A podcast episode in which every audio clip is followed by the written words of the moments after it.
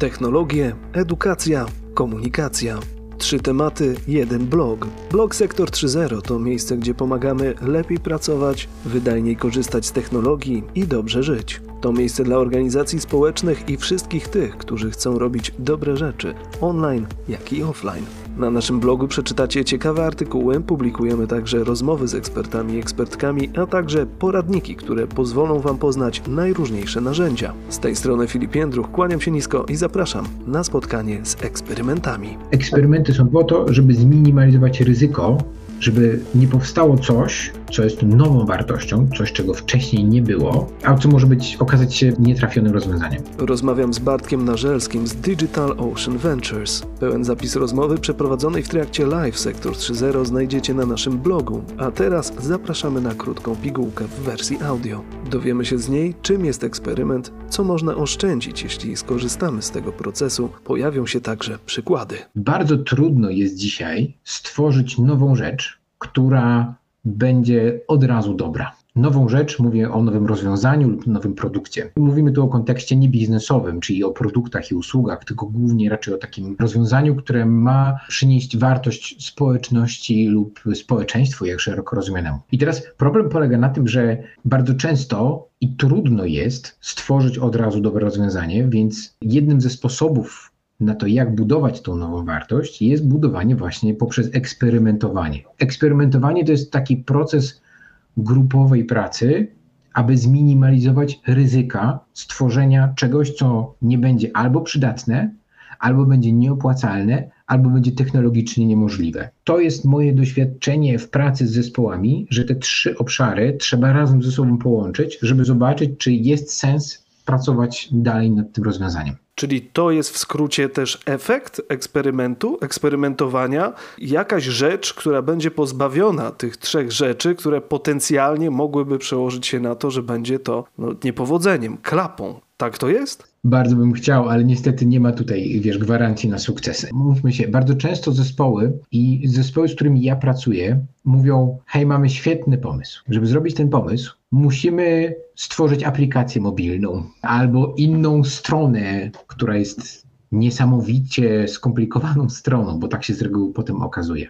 I żeby tego uniknąć, czyli konieczności budowania technologii, zanim to zostanie sprawdzone i zweryfikowane, to najpierw właśnie robi się eksperyment, czy jak na małej próbce sprawdzić, czy jest sens zaangażować duże zasoby czasu, energii zespołu, pieniędzy w rozwój technologii. Przyznaję, że y, spora część eksperymentów to są eksperymenty, które mówią, tą drogą nie pójdziemy dalej. To, co jest plusem eksperymentów, eksperymenty to jest nic innego jak taki proces też odkrywania potrzeb. Może się okazać, że potrzeba została dobrze zdiagnozowana. Tak, wiemy, że są dzisiaj ludzie, którzy czegoś potrzebują, ale nasz pomysł na to, żeby odpowiedzieć na te potrzeby za pomocą aplikacji, był był odpowiedzią nietrafioną. I to jest ten moment, w którym dowiemy się o tym dzięki eksperymentowaniu znacznie szybciej niż gdybyśmy to robili taką normalną metodą. W świecie takim, w którym pracuję na co dzień, w świecie startupów, czyli nowych firm, które muszą teraz szybko powstać i sprawdzić, czy dowożą swoją wartość, to eksperymentowanie jest dosyć popularne. Myślę też, że to jest związane z tym, co my tutaj mamy razem. Zobaczcie,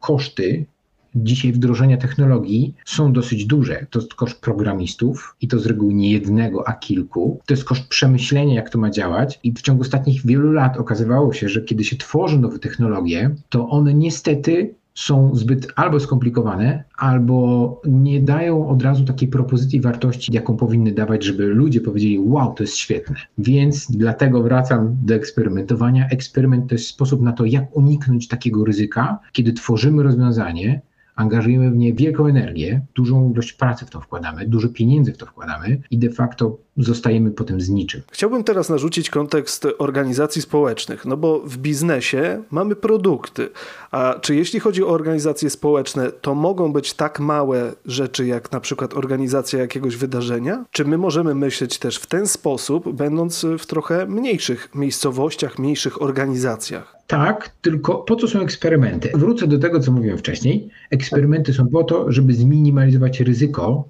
żeby nie powstało coś, co jest nową wartością, coś, czego wcześniej nie było, a co może być, okazać się być nietrafionym rozwiązaniem. Żeby nie było tak, że to jest tylko i wyłącznie biznesowa metoda lub metodyka pracy i myślenia. Ja razem z Fundacją Batorego w ramach takiej pracowni samorządowej, bo to jest taki projekt, który Fundacja Batorego prowadzi już od trzech ponad lat razem z, z grupą samorządowców, radnych, sołtysek, nawet też i prezydentów miast niektórych, okazało się, że możemy eksperymentować i tworzyć mm, rozwiązania, na przykład w obszarze konsultacji społecznych. To znaczy, w jaki sposób, i to podam przykład takiej konsultacji, która jest bardzo związana z tym, co powiedziałeś o tej jakby organizacji społecznej, w jaki sposób na przykład moglibyśmy zwiększyć udział i taką partycypację społeczną młodzieży w taki sposób, żeby to pomogło na przykład zbudować skatepark. Można do tego podejść w sposób normalny, tak jak to zwykle się to robi, ale prawda jest taka, że nie ma takiej instrukcji z IKEA, Lego,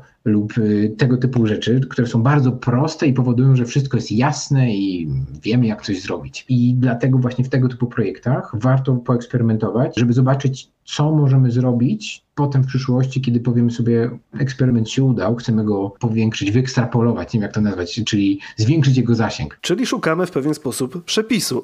Wyprowadź mnie jeszcze bardziej z błędu. Czy eksperymentowanie jest tylko do rzeczy nowych, czy są jakieś elementy, które możemy wykorzystać, chcąc zrobić coś, co już kiedyś nie wyszło z jakiegoś powodu? Chociaż patrząc też z drugiej strony, no to to też będzie nowa rzecz, jeśli zrobimy ją inaczej. W tym kontekście to chyba wszystko, co robimy teraz po raz kolejny, będzie czymś jednak nowym, ponieważ musi stworzyć pewną nową wartość. Zakładamy, że świat starych rozwiązań da nam stare efekty czyli coś, co my wiemy. Może się okazać, że to za mało. Potrzebujemy więcej użytkowników, potrzebujemy więcej mądrych użytkowników. Nie wiem, czego jeszcze możemy potrzebować, bo każda organizacja potrzebuje czegoś więcej, czegoś innego i z roku na rok próbuje zrobić coś lepszego niż to, co było w poprzednim roku lub w poprzedniej edycji lub w poprzednim rozwiązaniu. To jest ten moment, w którym mówimy, żeby stworzyć nową wartość, musimy rozpocząć coś nowego, więc z reguły, żeby właśnie ryzyko obniżyć i zmniejszyć, najpierw robimy taki eksperyment, który jest niczym innym jak takim swego rodzaju pilotażem. Jeśli mamy biznes i mamy organizację społeczną, myślę, że organizacja jest trochę do przodu, jeśli chodzi o wartości, które ze sobą niesie. To znaczy, powinno to tak działać. Myśląc w ten sposób, że organizacja robi coś dobrego, więc automatycznie ma już coś na sprzedaż, swoją działalność charytatywną, jakiś inny rodzaj działalności.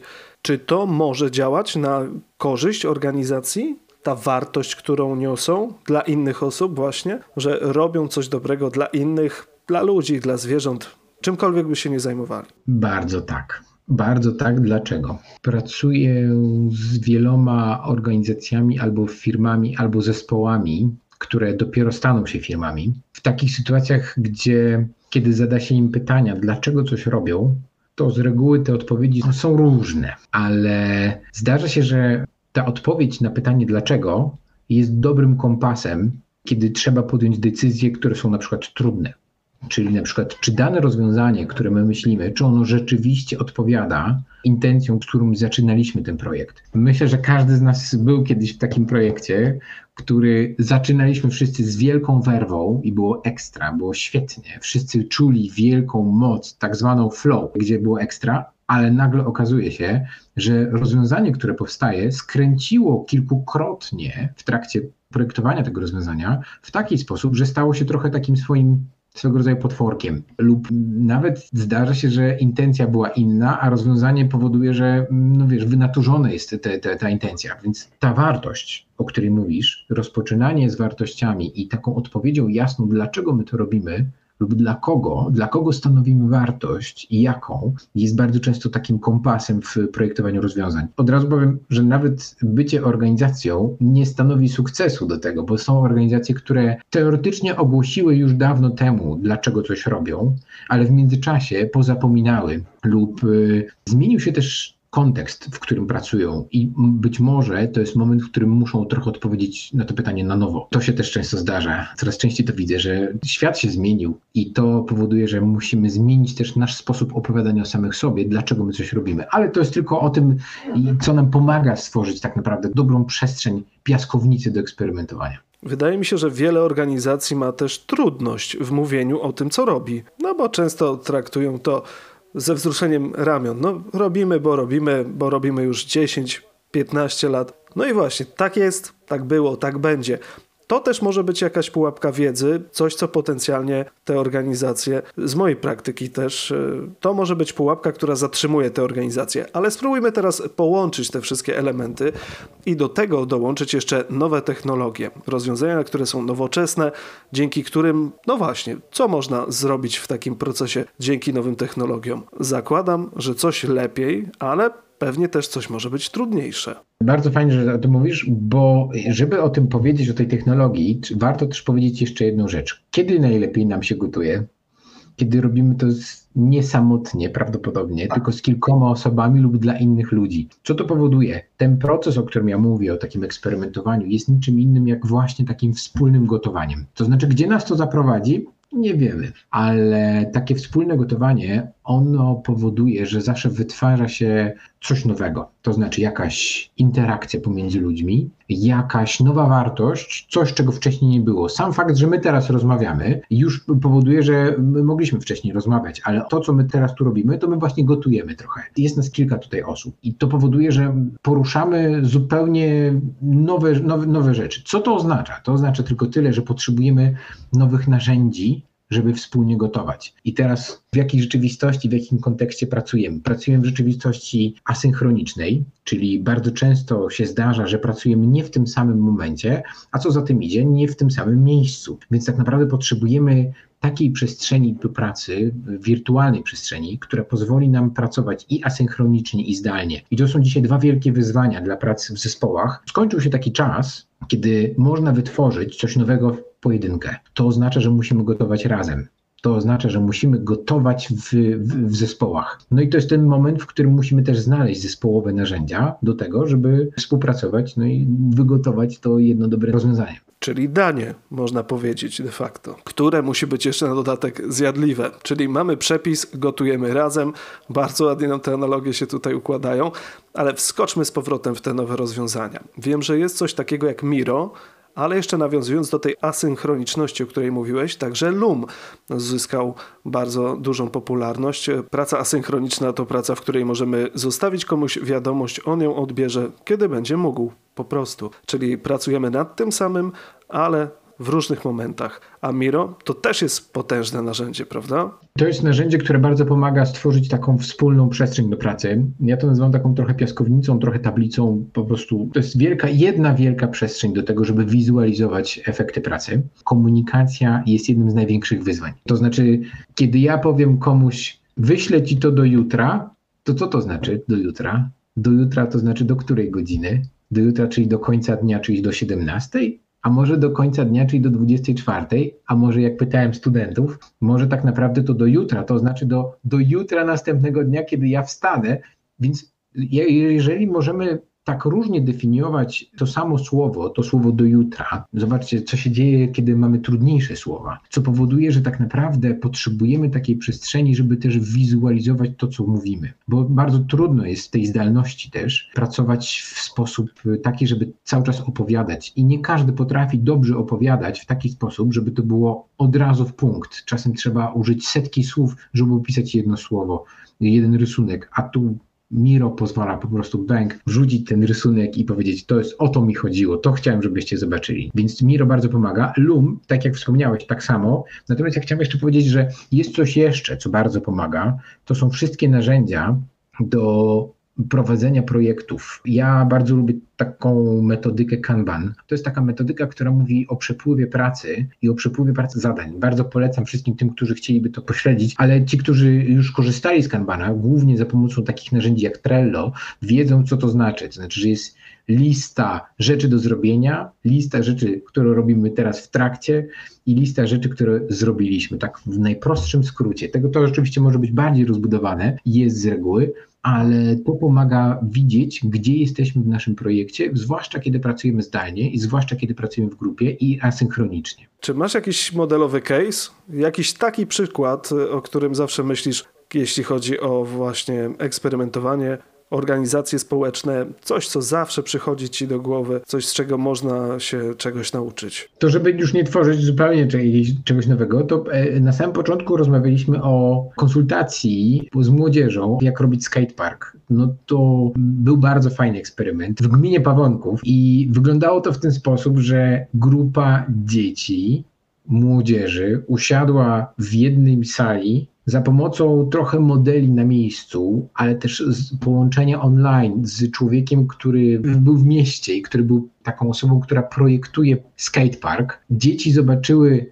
że my mamy tyle pieniędzy, na duży skatepark potrzebujemy tyle, więc nie jesteśmy w stanie zrobić dużego skateparku. I za pomocą bardzo sprytnych działań i rozmów z dziećmi na bieżąco był prototypowany skatepark w takim 3D modelu, co spowodowało, że dzieci natychmiast zrozumiały, co dostaną, w jakiej kwocie to będzie się mieściło. No i to spowodowało, że y, no, te dzieci naprawdę dostaną taki skatepark, jaki sobie zaplanowały, świadomie rezygnując z tego, co okazało się być za drogie lub niepotrzebne. A gdyby, gdyby nie konsultacja, to raczej ta niepotrzebna wersja byłaby, byłaby robiona, no i prawdopodobnie to rozwiązanie nie byłoby idealne. A wygląda na to wszystko, że, że to będzie dosyć dobre rozwiązanie takiego prostego skateparku. Tak bym to przełożył i, i tak bym widział trochę taki element zrobienia czegoś, czego wcześniej nie było. Nigdy nie było eksperymentalnego testowania na żywo w modelu 3D z młodzieżą, tego, jak ma wyglądać ich skatepark, żeby to się mieściło w budżecie, który posiada gmina. Mamy już problem, czyli chcemy, żeby młodzież włączyła się w tworzenie skateparku. Znamy już rozwiązanie, czyli ten sam eksperyment, bo jak rozumiem, ten właśnie moment był eksperymentem. A co było po środku? Były jeszcze inne pomysły?